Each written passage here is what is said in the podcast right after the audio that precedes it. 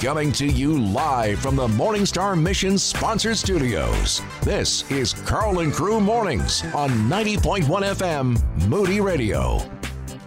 Here we go, second hour this morning. Good to have you with us, guys. Uh, we love you, Boom Crew. If you haven't, if you haven't, if we haven't told you lately that we love you. Quick question, guys. Yes, sir. Yeah. Today's Wednesday, right? Uh-oh. I keep oh, losing track of things. Today's Wednesday? Bring it, brother. So. Bring it. Uh-oh. Guess what day it is. Guess what day it is. Huh? Anybody? Mike, Mike, Mike, Mike, Mike. What day is it, Mike? Leslie, guess what today is? It's hump day. Woo-hoo!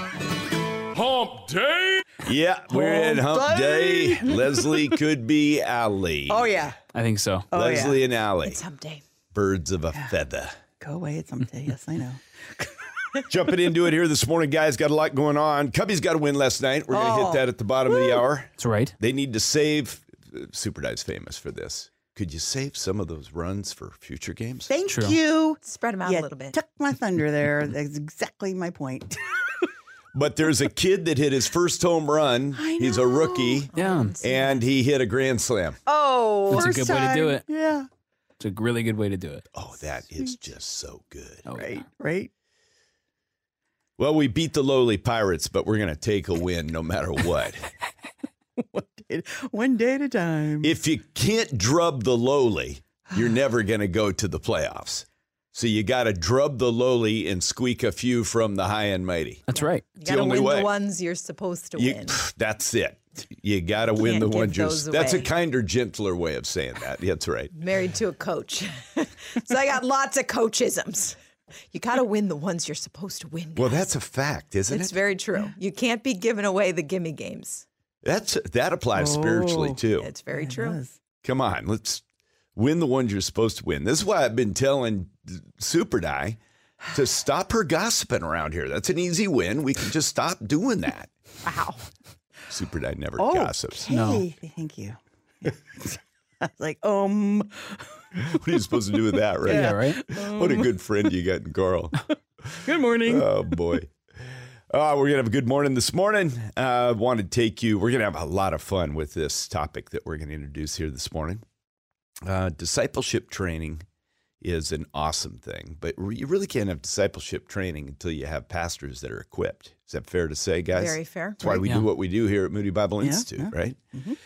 And uh, my bride and I, of course, were in Burundi, and one of the coolest things that we had an opportunity to do was to speak to a group of uh, over two hundred, about two hundred twenty pastors and their wives. In, in Burundi? In Burundi. Wow. So yeah. that, were they just from Burundi?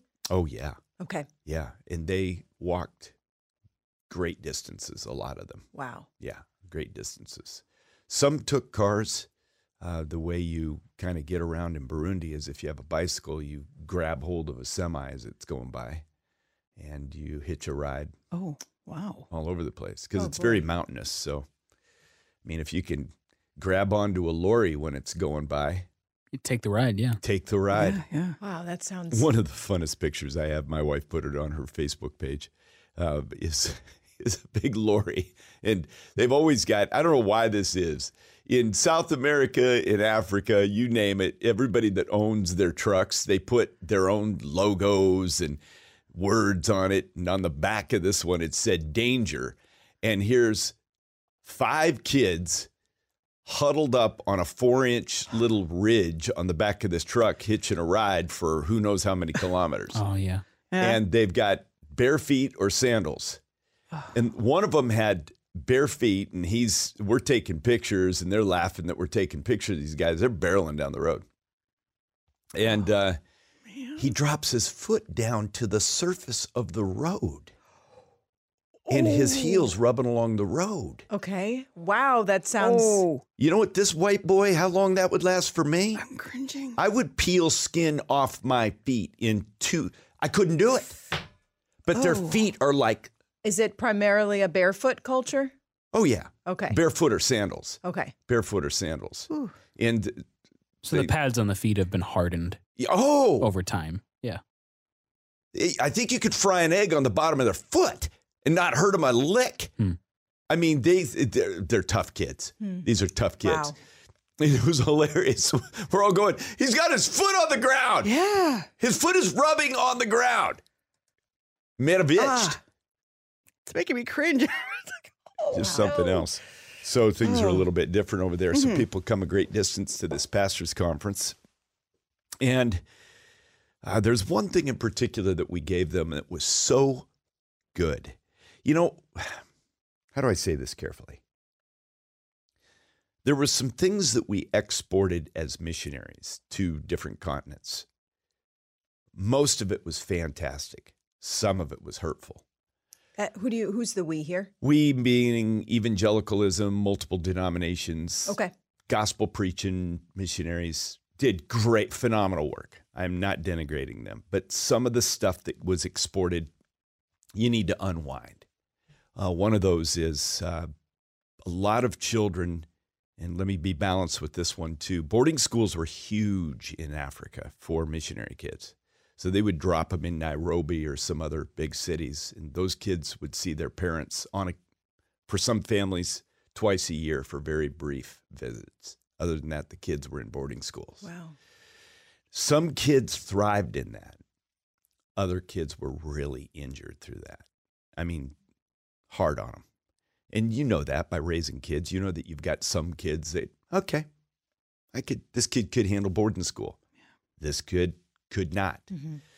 So there was a lot of injuries that way. But even with regard to some of the training that we've given, we missed um, a couple of big things. I'm going to give those to you in just a moment here. But a couple of big things that we missed. And so we had an opportunity. Uh, not that we have the answers, but to unwind some obvious things, right? Just to unwind okay. some obvious things. And we'll get to those coming up here. And even this morning, we're going to have a lot of fun, guys. We've got a story out of the U K that is, it's one of those that you've got to look at what's going on in the world and go, hmm, how do we respond to this? Yeah. It's an interesting story out of the U K.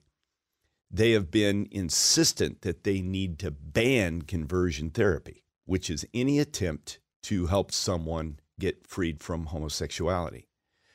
But the long tail of that law that they were wanting to institute has got them putting the brakes on it. So we'll be breaking that down today. So we got a lot going on in this show in the next few hours. Also, we're going to be asking you, speaking of pastor training, pastors are called to make disciples. And so we're going to be asking you this morning, if you had to learn something as a disciple, there's something that you want to know, there's something you want victory in, what is it? I'm curious as a pastor. Yeah. What is it?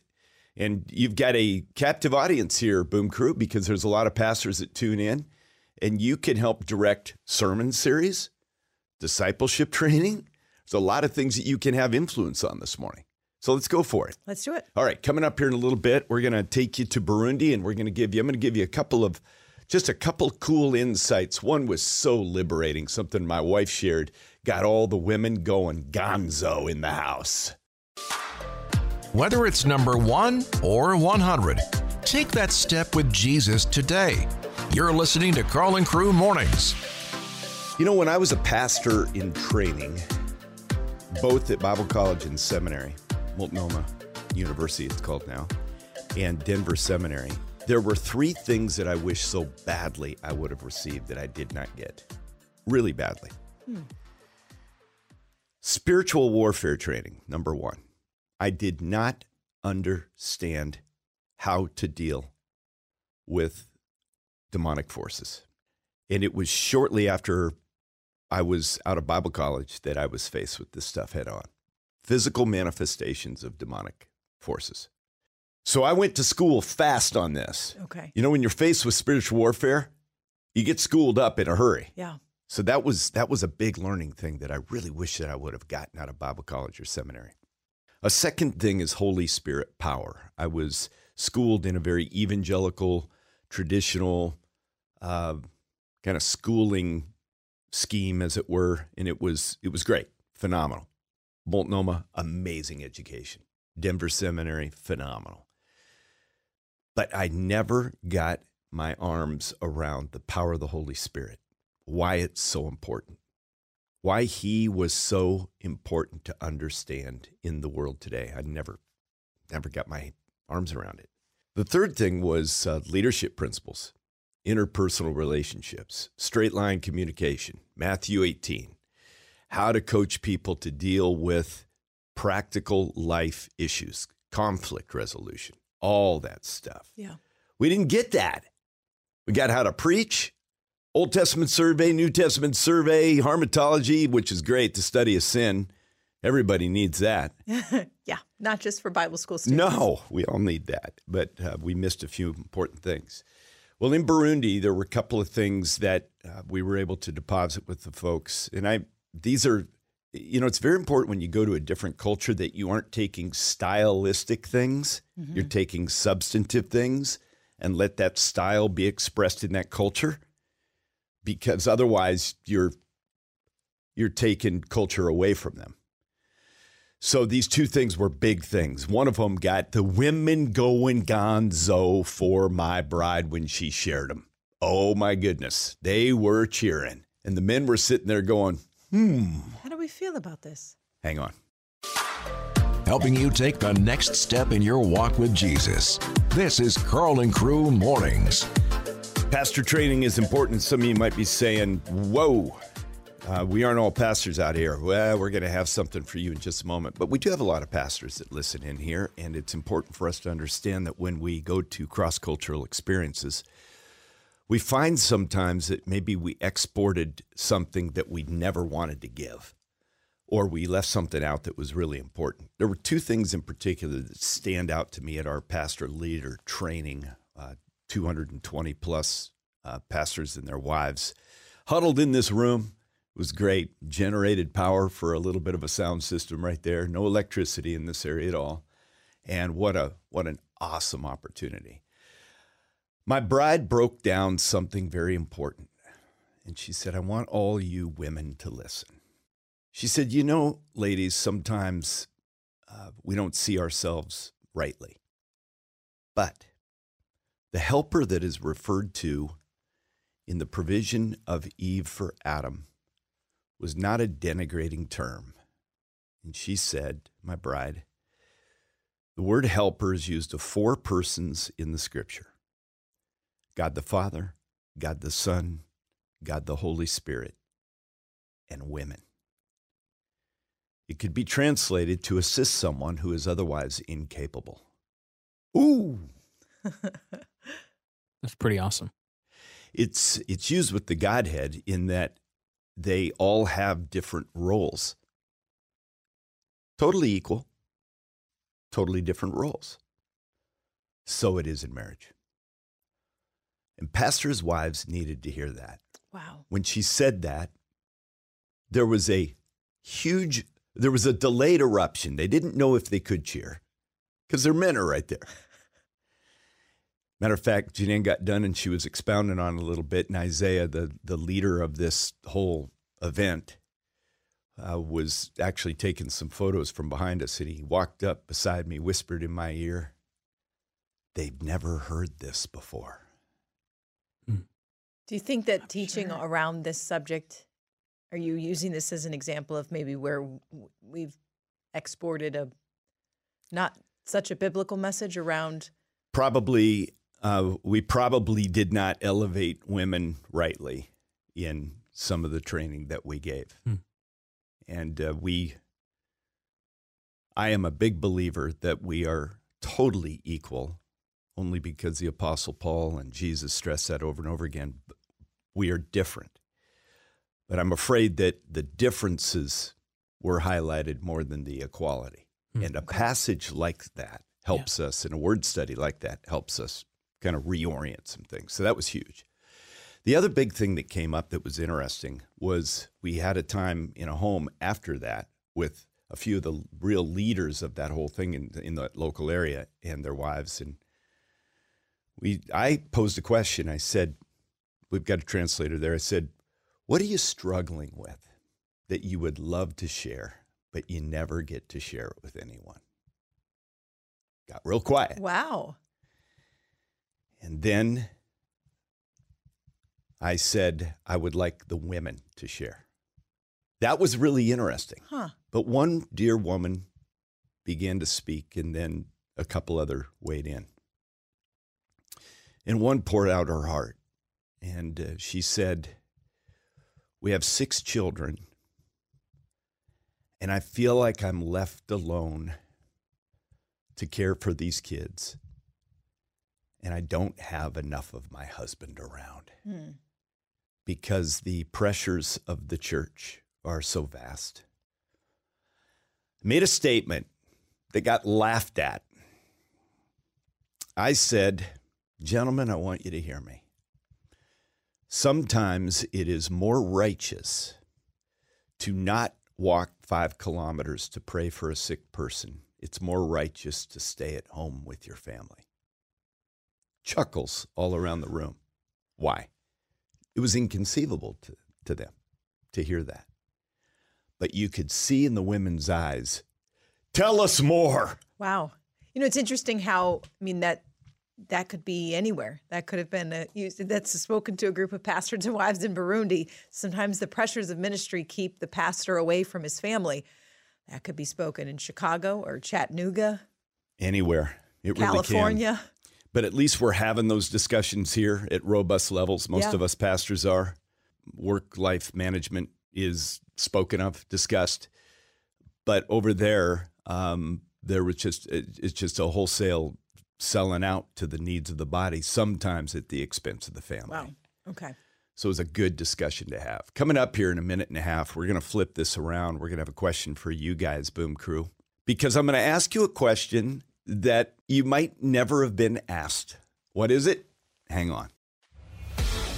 It's like coffee, but for your ears. You're listening to Karl and Crew Mornings. All right, guys, here's what we've got for you. This is a fun question. A lot of you sit in church from week to week, and maybe you've never thought much about it because you never thought you'd be able to share your voice on this one. You know that you're called to follow Jesus Christ, be an apprentice of Christ, and you want to grow with him. But there's something, and it's usually a reoccurring issue in your life that you can't seem to get victory over, or you want to grow in, and you don't know what to do with it. What's the one thing you would love to hear pastors teach on, train more, equip leaders for, so that you can be an effective disciple of Jesus Christ? What one thing is it? three one two, two seven four, nine six two four, our text message machine. I've been whacking on it here. It's not coming to life. I need a bigger hammer. But until then, it's time to call in right now. Allie, what do you have? Well, for me, I wish that I could hear more about end times and death. I know that sounds really... No, that's, that's good. How does that help you in your walk with Jesus? Because I think a lot of times we, it's easy to fixate on the here and now, on how to kind of best live in this life, which I think is important. But I think if what we're preparing for is eternity, then I think I'd like It'll to help hear, you walk better here. Yeah, yeah. I think to hear more about what's to come. It's a great insight. What do you say, Jolene from Chicago? What one thing? Good morning. Um, how to use our gifts. And specifically, my gift is discernment, and it seems like it's harder to use within the body of Christ. I'd just like to know how to how to use that to edify the body. Jolene, I want to tell you, I'm so glad you called in. Number one, thank you. Boom, sister. Uh, I want to tell you that I think one of the most important things, I'm, I'm going to answer some of these as we go. Yeah. But the issue of discernment, this is interesting because discernment's a fascinating gift in that God gives you insight into things that maybe others don't see as readily. But Jolene, I have seen this gift abused before. You might have too, sister, where you, you maybe, it's not that you can read someone's mail. Discernment isn't some bizarre spiritual gift, but you get insight. And it's important to understand this with all the gifts. All the gifts are designed for one thing. Do you know what that, do you know what that one thing is, Jolene? What, what are gifts given for? Do you remember? To edify the body. Yes. To lift Good. Up others. Yep. Yes, to edify the body. So any kind of a spiritual gift that is used to somehow Uh, tell someone I can read your mail. I got an insight on you. And it's kind of used to neutralize them. No good. But if it's used to build them up, use it. So all I'd say is if you've got a prompting and a discernment from someone that can help build them up, flex that gift and go for it, Jolene. All right, sister? Awesome. Thank you. Yeah, that's a great word. Good question. Yeah. But using spiritual gifts, yeah. It's huge. When he ascended, he took captives captive mm-hmm. and gave gifts to men. The Holy Spirit distributes them. We ought to know how to use them. What else do we have here, Allie? Let's go to Sandy, first-time caller from Bolingbrook. What do you say? Hi. So I would like to hear more about walking on this daily walk, this journey in Christianity, and um, about the imperfections. We don't talk about the daily things that we struggle with and how on this journey um, it, it's not perfect, and how God can get us through that on a daily basis. Yeah, that's really a good word. Appreciate you calling in, Sandy. First-time caller. What do you say to that one, Allie? Come on. No, I think that's huge. I mean, I, I'm just enjoying hearing the different perspectives because obviously there's so we have so many resources at the ready. There are books on everything. There are podcasts and teachings on everything. But what's the best way to actually get this in a practical way into the life of the everyday believer? Yeah, and I would say this with regard to imperfections, two things. Perfection is not the goal.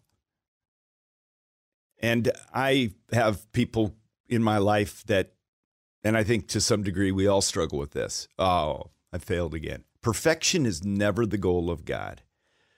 Sanctification is. That's growing up in our relationship with Him. So when our imperfections become Um, kind of cast, they become part of us. That's something good to un- unlodge, yeah. dislodge. So good word, Sandy. Uh, Roberta in Harvard, what do you say? Hi. Um, part of my problem is work, working in the world, and then having a church life and having a balance between the two.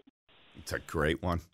You know, equipping people who are, we call them ambassadors at one eighty Chicago, anyone who's a volunteer, uh, having, letting people off the hook and not letting them get burned out in church. Mm-hmm. Boy, that's vital. Yeah.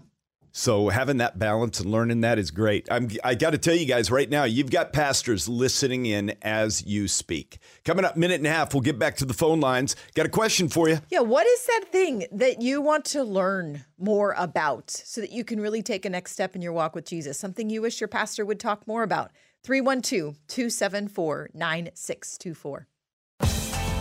Your spiritual pit stop to keep you going in the race. We're Karl and Crew Mornings. My bride and I had an opportunity in Burundi to do some uh, pastor training, pastor and wives training for about two hundred twenty plus great men and women of God. It's just so cool. But then I wanted to flip this thing around and go, all right, you as a disciple of Christ, what do you want to hear at your church? What do you want to know that will help you gain victory? What one thing do you want to learn about, know how to exercise in your life that will help you gain victory in your walk with Jesus Christ? It's not knowledge brokering. Right. It's not something more to know. It's something more to apply mm-hmm. so that you can really put shoe leather to it. Give us a call right now, three one two, calls only, three one two, two seven four, nine six two four. Let's go back to the phones. Let's go to Ken from Elgin. Ken, what do you say? What's something that you want to know more about, not for knowledge sake, but so that you can really grow in your walk with Jesus? Uh, for me, it's truly learning how to forgive somebody uh, in my heart. Um, I know the the premise of forgiving somebody. I know we need to forgive them for us, not for them. But it's hard when you're when you're really dealing with and um, a difficult person that they're in your life all of the time, uh, truly being able to forgive them. Um, so I guess that's my thing without babbling too much. No, Just no, that's good. Take that from my head to my heart. No, that's good, Ken. Yeah, forgiveness is a tough thing. And mainly because I can't break this fully open here right now. Someday we're going to have Colin Smith in here, and uh, uh, maybe even uh, Ken Braun, an expert on this. Forgiveness is a transactional word in the original Greek language, so it in, it implies a give and a take. But here's what I uh, the, I lean on constantly on the issue of betrayal, and maybe you don't have an opportunity to talk with someone who's really done you wrong, or you're around them all the time, but they're not owning anything. It's good old-fashioned love your enemies. Mm-hmm. Love them. It's a tough one, but it's real.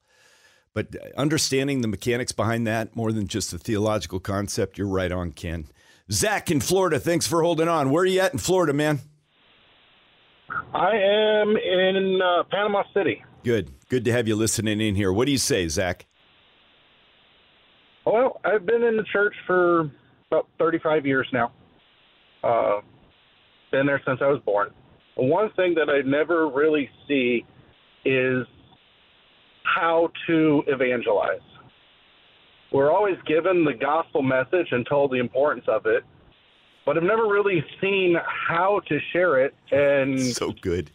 Never charged or truly equipped to share it with the unbelieving world around us. Zach, that is tremendous. And I want to tell you, as a pastor, I struggled with this for the longest time. And I'm going to give you, let me give you something, Zach. I'm going to give you one little bit here real quick. And it comes out of Acts twenty-six. The Apostle Paul, in front of King Agrippa, shared his faith so boldly, shared the gospel so boldly that King Agrippa got rattled, and he looked at Paul and he said, you think you're going to turn me on to Jesus in three minutes or less? And why do I say in three minutes or less? You can hear him, Zach, if you time it, and I have. You can time it, and in three minutes, the Apostle Paul goes through his story. This is who I was. This is what happened on the Damascus Road. This is what's happening today. And verse twenty, God is helping me to this very day. And in three minutes, I think there's no better way to share the gospel than story, because we've had umpteen guests on here who have said that they can argue with apologetics, they can argue with the historicity of Jesus, but it's hard to argue with a story. So, Zach, at least take that one with you today, but it's noted, bro, and a lot of pastors are listening. How to evangelize, not just go do it. What a great word. Yeah. Let's get one more in yeah, here. Yeah, it sounds like we have some other callers who feel the same. LaShonda from Chicago. Uh, you also feel similar to Zach, right, about evangelism? Correct. I believe as believers, the spirit of fear sadly comes upon us when we talk about evangelizing. It does. And so if that, you know, if that can be, if that can be touched on that way, because we talk about it in church a lot, you know, and majority of the time, majority of the time people in churches are already, you know, they already know about Christ. And so it's important that people that we see in the grocery store, the people that we see at school and um, outside in the world, that that spirit of fear wouldn't come upon us and we can just walk, you know. And I guess I could be answering my question a little bit, because I think the spirit of confidence should come upon us. But, you know, I think if pastors would touch on that. Yeah, no, that's really great. LaShonda, let me give you some inside scoop on this. I'm a type A, unapologetic guy, and I want to be honest with you, LaShonda. I can get weak in the knees when it comes to sharing about Jesus Christ. But you know what? That natural man, natural woman fear can be turned into clinging to the power of the Spirit. Yeah. I don't, I want you to know this. That's a common emotion. The reason a lot of people say, well, if you're in Christ, you should be fearless. Well, should be, should be. Why is fear spoken of so often in the New Testament? Because it's a common it's a malady. Constant struggle. It's a common issue. Yep. So don't beat yourself up for it, sister. Great word, LaShonda. Love it when you call, all of you call in. This is tremendous. Coming up, minute and a half. Phone line's still lighting up here. Yeah, what is that thing that you would like to hear more about at church? You'd like to hear your pastor teach more on so that you can grow and take a next step in your walk with Jesus. three one two, two seven four, nine six two four. Learning to follow Jesus each and every day. We're Karl and Crew Mornings. Let's get one more in here. Yeah, let's go to Trish. Thanks for holding on. Trish in Bolingbrook, what is something that you wish you could learn more about, hear more about from your pastor so that you could grow in that area, take a next step with Jesus? Um, our secure my identity in, in Jesus, my identity in Christ, that secure, complete feeling that that is truly who I am and I walk in him and nothing can sway me from that. Yeah, Trish, that is, that's a good one. That's a good one and so desperately needed. Matter of fact, we've got one little resource that might help you if you're listening right now and you feel like, oh, Trish, man, she took my topic. Yeah. Because that's on your heart. We've got a resource for you. The tr- it's our truth blog. This is our most downloaded resource. It's a just an easy downloadable that reminds you from Scripture. Bullet points. Who am I in Christ? I refer to this one more often than any of our other resources. I think you're going to love it, too. Text the word truth to three one two, two seven four, nine six two four. Just the word truth to three one two, two seven four, nine six two four. Need a wake-up call? We can help with that. You're listening to Karl and Crew Mornings. All right, guys, get time to get some calls in here. What one thing, and this is important, you want to give voice to this? You got a lot of pastors listening here this morning, a lot. What one thing do you want to learn, know, and grow in? This is not just knowledge. You want help in your discipleship with Jesus Christ. Might be in the form of a sermon series, could be in leadership coaching, could be a seminar that's held at the church, but you want this one thing. Tell us, three one two, two seven four, nine six two four. This could be, you know, some of what we've heard and seen this morning, uh, more teaching on forgiveness, how to share my faith, relationship management, what repentance looks like. Yeah, good, good feedback already, guys. Uh, Bert in Forest Park, what do you say, Bert? Hey, good morning. Here's what it is. I think for me, it would be, I'd be a better, you know, disciple me more to, to better um, witness, especially in the context of where we're living, like homosexuality, transgenderism, all those things, and love my brothers and sisters to the kingdom effectively. How do I better do that? Yeah, that is, I'm so glad you brought that up, Bert. Because I think a lot of us get told, we had a call here about an hour ago, Bert, where somebody called in and said, we get told to go and evangelize, but we don't know how. And to do that in love, to share the love of Christ, I think getting the mechanics behind that are important. What would you tell someone right now, Pastor Renke? You stand up and you're saying, uh, all right, I really do want to help you understand how to win people more for Christ with love. That's what I've got on my screen from Bert. What do you say? Yeah, that's a good question. Okay, I'm going to think about this. I might go a little slow on it, but that's we're going to take our time. So to win people with love, first, what you can't do is just go and say, hey, I'm identifying this thing about you. Here's what needs to change in your life. You know, and, and then just start quoting Bible verses at them. No one, no one's really going to accept that because there's no love attached to it. So first, I think you need to understand people, even if it's someone that you've met just for the first time and, you know, you have a little bit of time with them. You don't know them very well. Get to know them. Take the time to understand who they are, understand their needs. Yeah. Um, I think that's what Jesus did as he talked with, you know, the woman at the well. He understood her needs and he addressed those needs. So yeah, I think hearing story is really important. Yeah. You know, people love to share their story. Absolutely have they you, do. Have you ever noticed, I don't care where you go in this world. Yeah. I I've been all over the world, including Burundi a week and a half ago. Let yeah. me tell you, people love to share their stories. Yes. And when people feel heard, mm-hmm. I think that's a great principle right there. When people feel heard, they're more likely to hear you. Yep, that's right. Fair enough? Absolutely. Good stuff, Bert. But even getting into the mechanics of that more, taking that a deep dive even deeper, good yeah. stuff, Bert. This is stuff that pastors are hearing right now, and there's some common themes that we've heard today. We'll take more calls right now. What is that thing that you would like to hear more about at church to help you grow, to help you move forward? three one two, two seven four, nine six two four. Hey, this is Bart Millard from Mercy Me, and you're listening to Karl and Crew Mornings on Moody Radio Chicago. Sometimes getting your voice heard is an awesome thing, and we want you to share it here. We're going to take a few, just a couple more minutes here on this topic, but what do you want to grow in?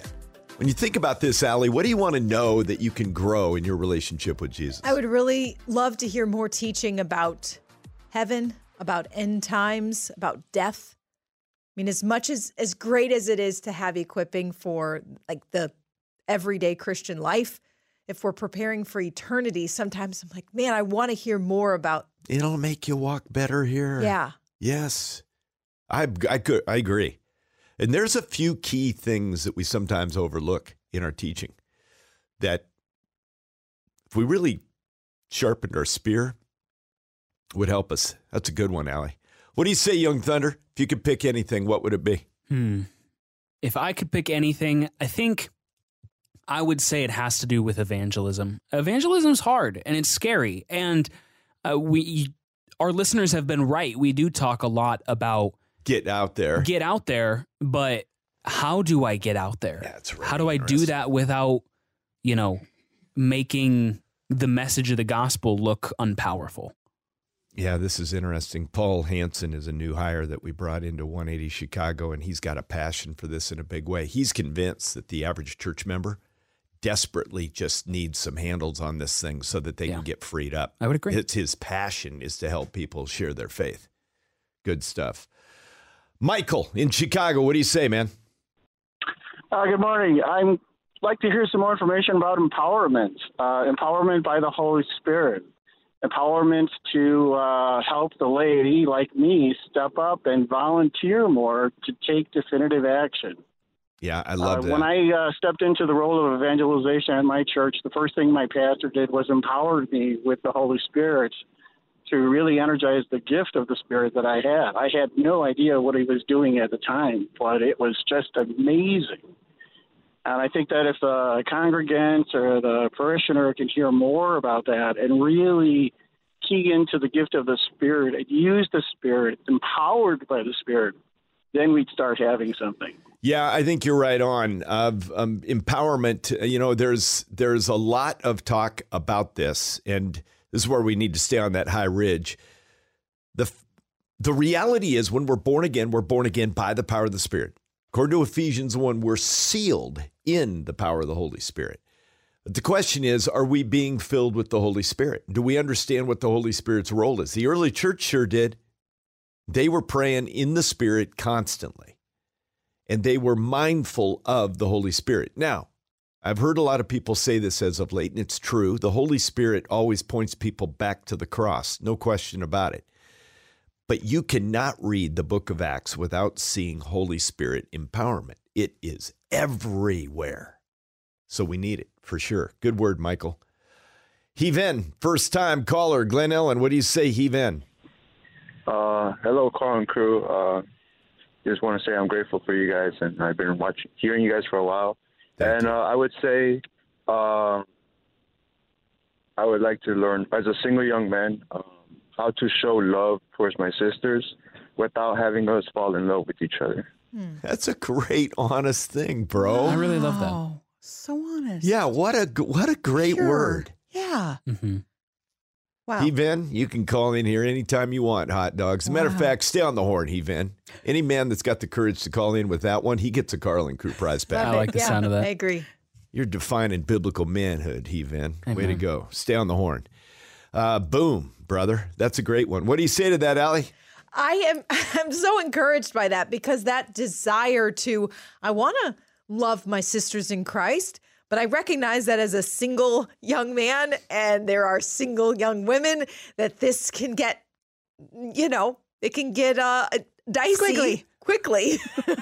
I love that his intentions are pure. And I, I so believe that the Lord honors intentions yeah, like that, that he time. wants to love without it being misconstrued or taken the wrong way. Yeah, I've heard a lot of guys say, man, if I'm just trying to be friends, it gets taken wrong. And I think that there's a hunger for love.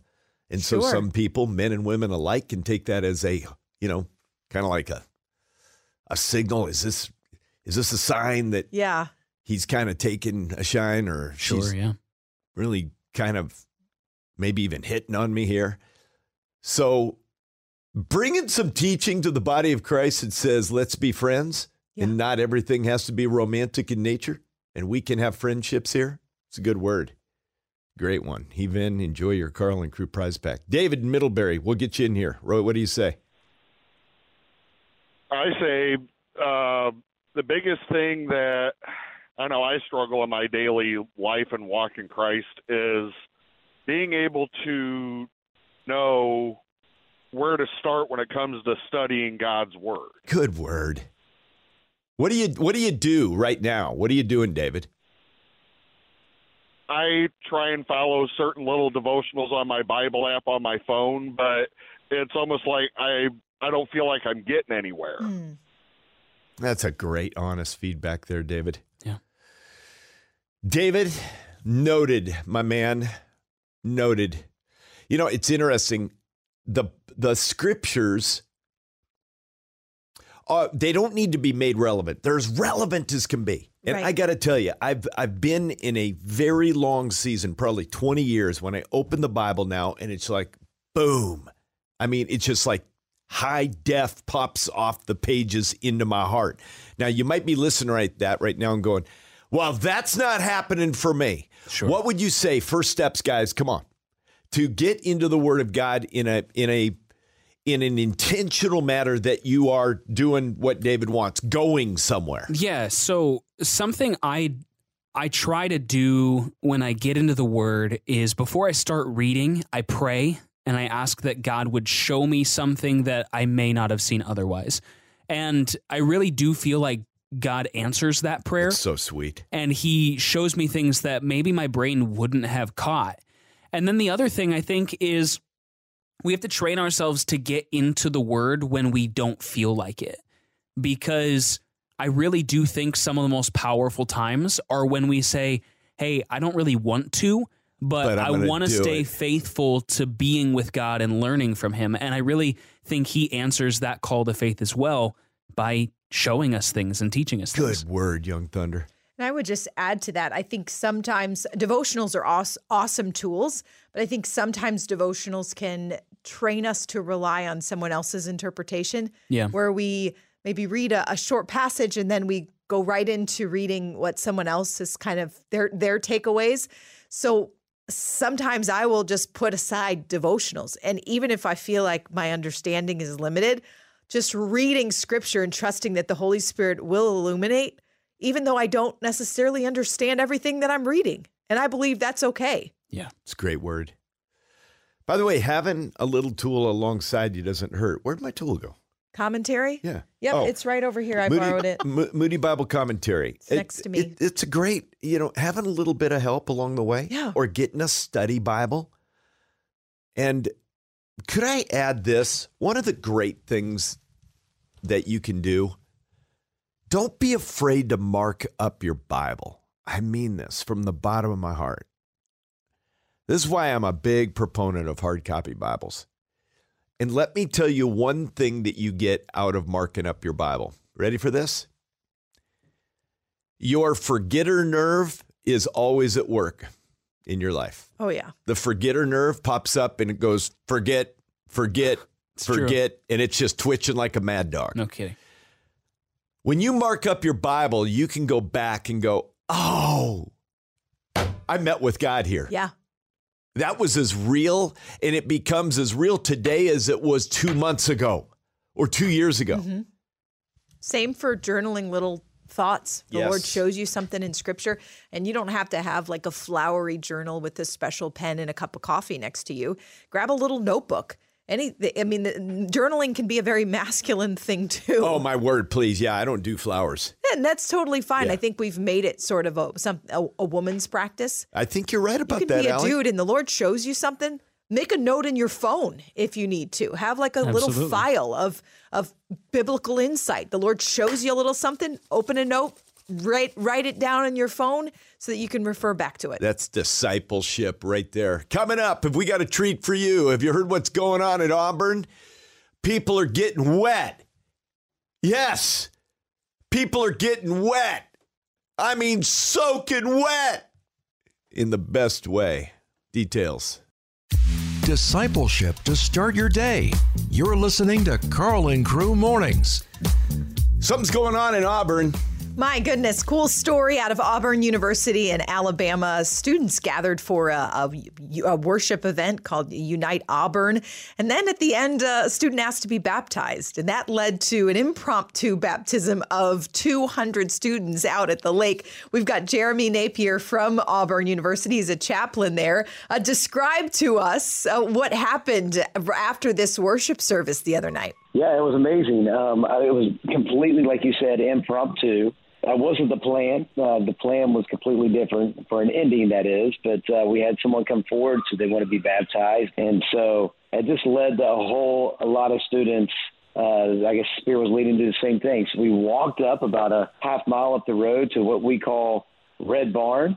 And it's actually a big pond is what it is. And, and we get in this pond and, and – honestly, when I showed when I showed up, I thought there'd be one hundred people, and there's about two thousand, twenty-five hundred surrounding that lake. Wow. And, and uh, so, uh, you know, as a as a pastor, I thought I better get in there and help baptize, and make sure. I, I wanted to make sure people knew why they were getting baptized as well. You know, just hey, just confirming what you're doing here. But it was awesome. It was unbelievable. The Spirit was moving, no question. And uh, Lord willing, genuine salvations were made that day. Yeah, that's beautiful, Jeremy Napier. Again, uh, first season chaplain for the Auburn men's basketball program. I heard, is it true that Hugh Freeze, head coach of the football team, was there as well? That is true. Uh, he was there, and one of his players wanted to be bat- baptized, and he got in there with him. That's awesome, bro. Uh, but the cool thing is every coach was there. Uh, when I say every coach, I mean the, the head coaches. We had the basketball coach, which I'm a, I'm the men's basketball chaplain, so Coach Pearl was there. Uh, we had Butch, Butch Thompson, baseball coach, and then, of course, Hugh. They were all there in attendance at the event. And, of course, Hugh went up there and Coach Pearl went up there and saw kids get baptized. But Hugh jumped in the water. That's right. This is just great. This is terrific. All right. Uh, obviously, you want to manage this really well and biblically and responsibly and going forward. But uh, what is God doing now? Um, how are you shepherding this along? So we were able to gather about three hundred fifty names. We had a Q R code that we used during the event, and then we had a, a baptism list. And so I personally took every one of those names, and I have uh, sent out about twenty names per student pastor in the area. So the whole goal, my goal was to get them plugged into the local body. Um, and so seven weeks up to the event, we had I had a, I put together a prayer team of about twenty-six, and every one of those were either campus pastors or student pastors within the area. And so what I've done is I've just blasted those names for follow-up and just gave them some impromptu questions to get the get that conversation started. Are you, are you involved in a local church? Where are you, where are you serving? Uh, that sort of thing. And so we're we're praying that real discipleship is, is, is going to take place.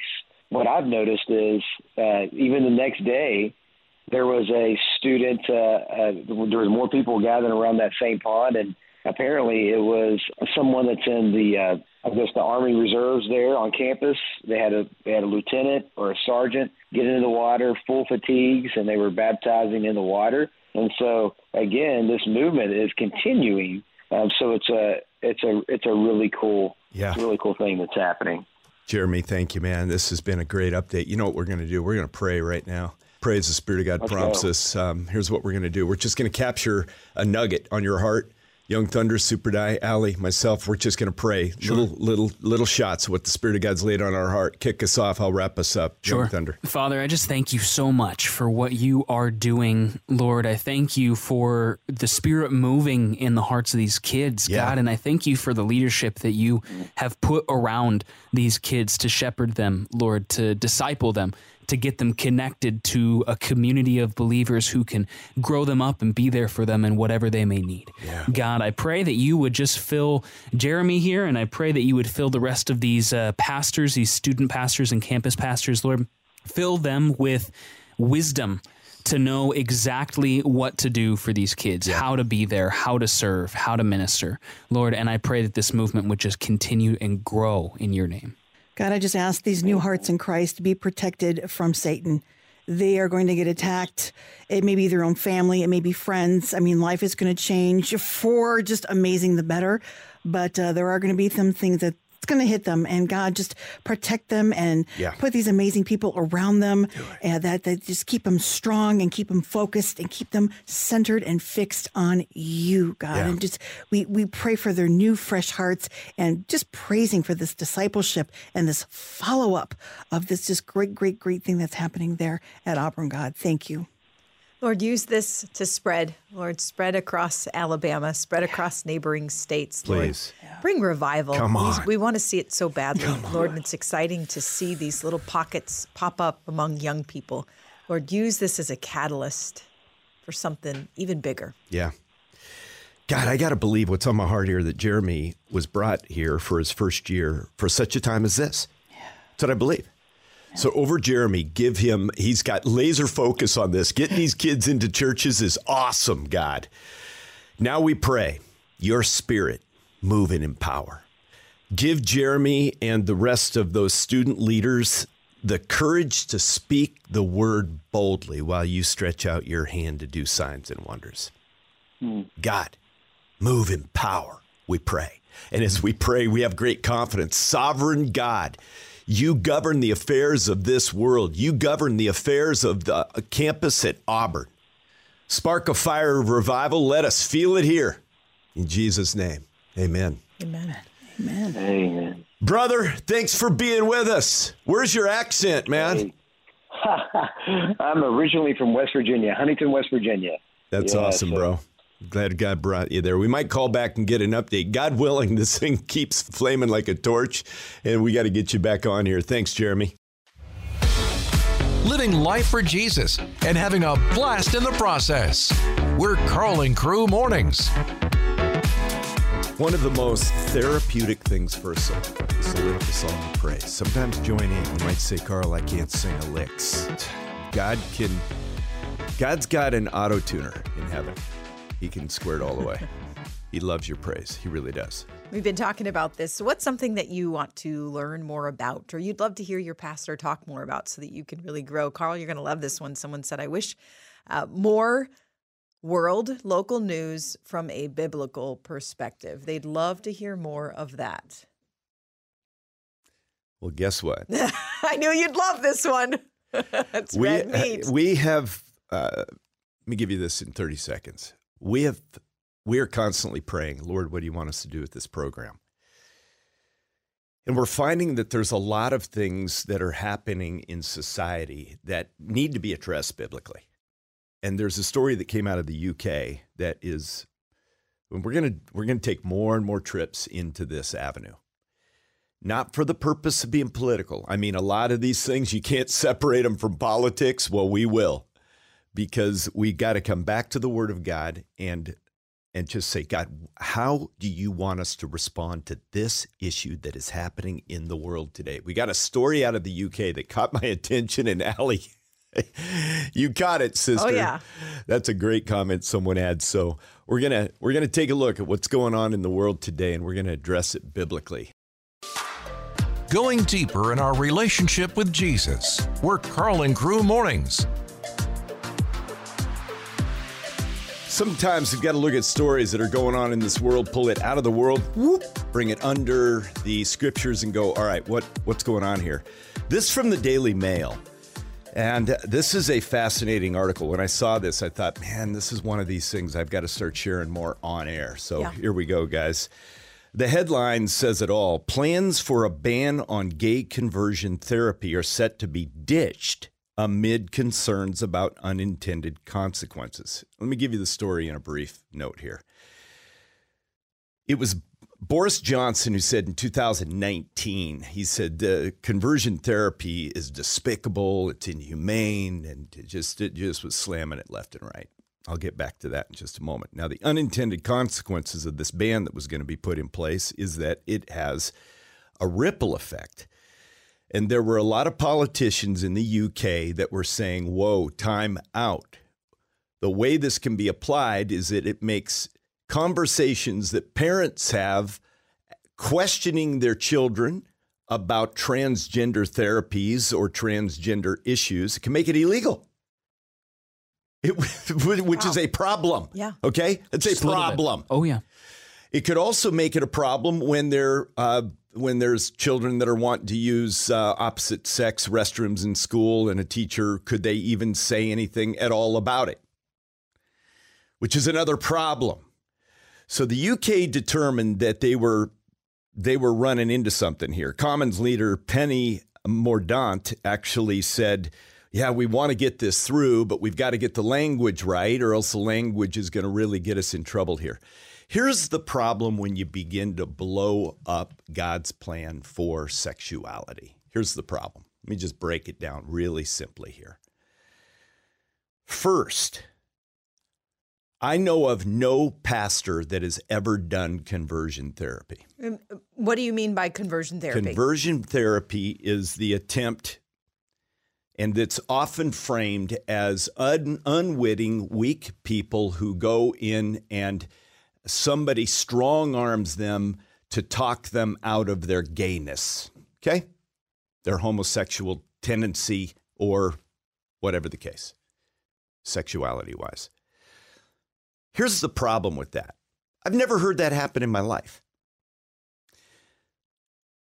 Are there occasions when pastors have tried to strong arm people out of uh, a homosexual tendency or lifestyle? I'm sure it's happened, but I don't know them.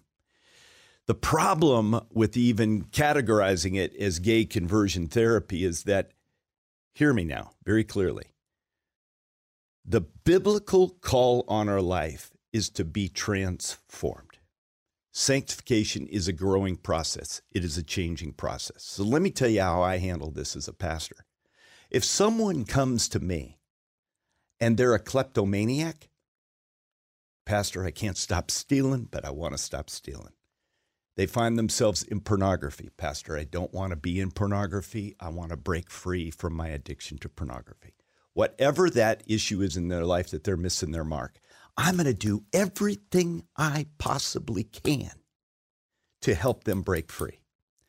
So if someone comes to me, and I've had this happen numbers of times, with five men in particular that I went into some deep counseling with, and they came to me and they said, I see what I read in First Corinthians six, such were some of you, and in that list is homosexuality. And I do not want to be a slave to it any longer. I, as a pastor, have a moral obligation to help them in their next step with Jesus to gain victory. Does that make sense? Yeah.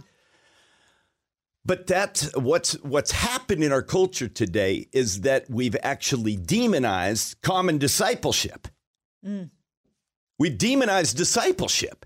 Yeah, you're not wrong. So here's what I will say. I'm going to be bold on this one. I'm willing to go to the clink for discipleship. I'm willing to. And that, you know, that that was easy to say a decade ago. Yeah. It's not so easy to say nowadays. But I have to be willing to go to the clink. If if I'm being castigated for loving someone who comes to me and says, I see this in Scripture, this is what my lifestyle has been, I want to be freed from it, Pastor. Let me tell you, I'm going to move land and sea to watch this person get freed. So when we see these terms out there rolling around, and here's the irony with this, when you get into gay conversion therapy, it makes any conversation wanting someone to get freed from said sin of homosexuality, mm-hmm. it demonizes it and almost can make it a legal matter. Yeah, criminalizes it. Criminalize it. The question is, how are we going to live? And the answer is, we've got to do the tough thing. And is there going to come a day when hierarchical law, meaning Scripture, trumps man's law? Yeah. Yeah. We're going to get there. Ironically, the story out of the U K, it just shows how when you begin to flip the cart of God's ultimate life-giving um, precepts of Scripture, it it now has all these unintended consequences out there. Right, right. That even if you remove any sort of moral or religious objection, you go, oh, wait a second, this is this is not what we were wanting to do here. That's exactly right, Allie. It's exactly right. So what we need to do as Christians is go, yeah, that this is where this goes, guys, and not beat them up for it, but then hold the line on those things that we know that we're responsible for. Someone comes to a pastor and they want to be set free from stealing, from pornography, uh, from rampant heterosexual immorality. Of course, I'm going to coach and shepherd and pastor and love this person forward. I've seen five men break free from homosexual compulsion to heterosexual delight. Yeah, I have. And should I have to go to the clink for it down the road? I guess I have to go to the clink for it down the road. So from time to time, we're going to have these stories pop up, and we're going to look at them through a biblical lens and go, okay, what's really going on here?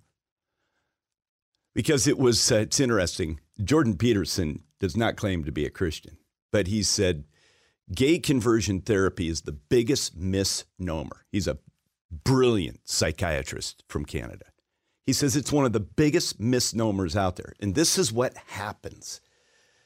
Satan loves to paint what is healthy in horrific colors.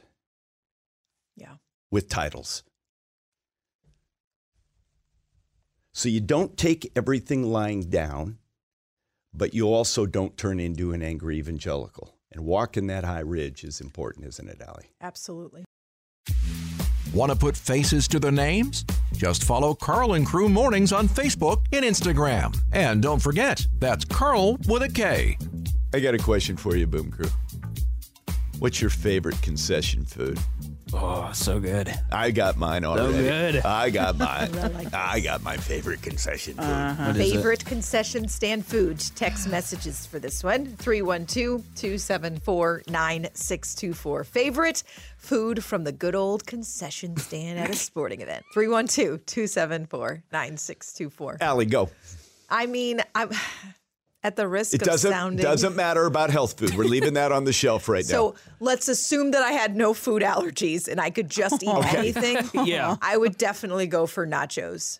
Mm-hmm. Okay, nachos. Oh, I, okay. I, I have great memories of saving up quarters from foul balls that I would track down at my dad's baseball games, collecting four or five quarters so I could get that little plastic tray with those chips and that processed cheese and yes. the little side cup for so your good. dipping convenience. Okay, so nothing nachos better. For Allie. Nachos and cheese. Super Dye? Popcorn.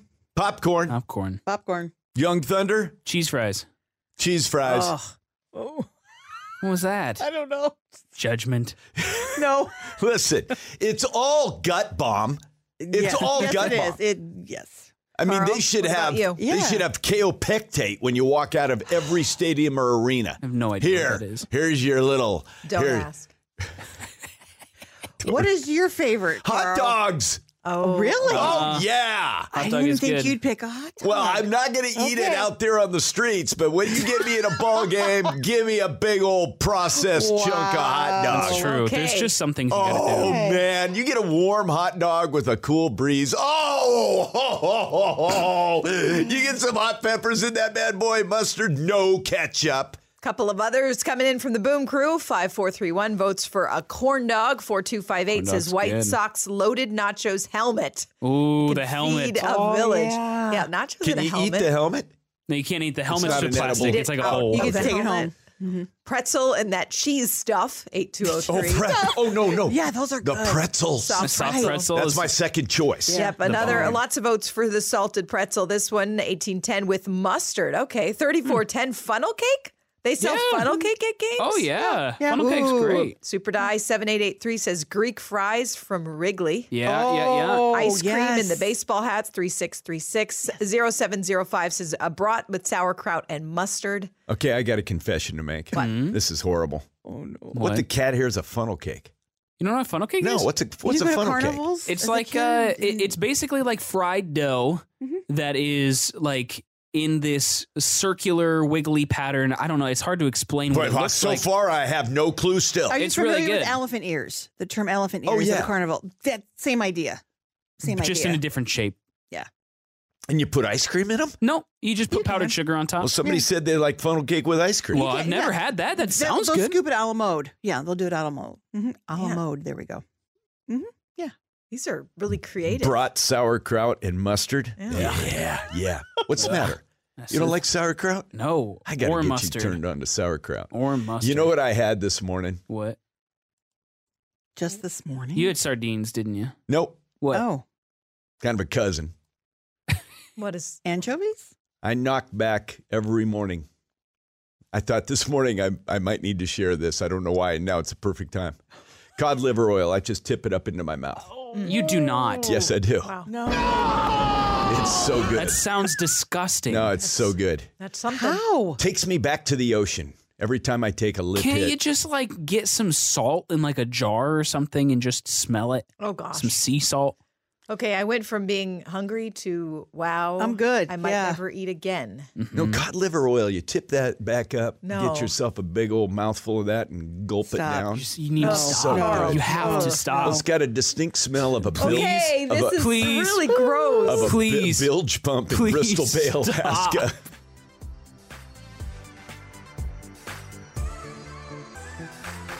Hey, this is Carl with Carl and Crew, and I'm so grateful that you listen to this showcast. Thank you mostly for being part of the Boom Crew. As we help you take your next step with Jesus, you're a huge encouragement to us. We'll be here again live every weekday morning from five to nine a.m. Godspeed.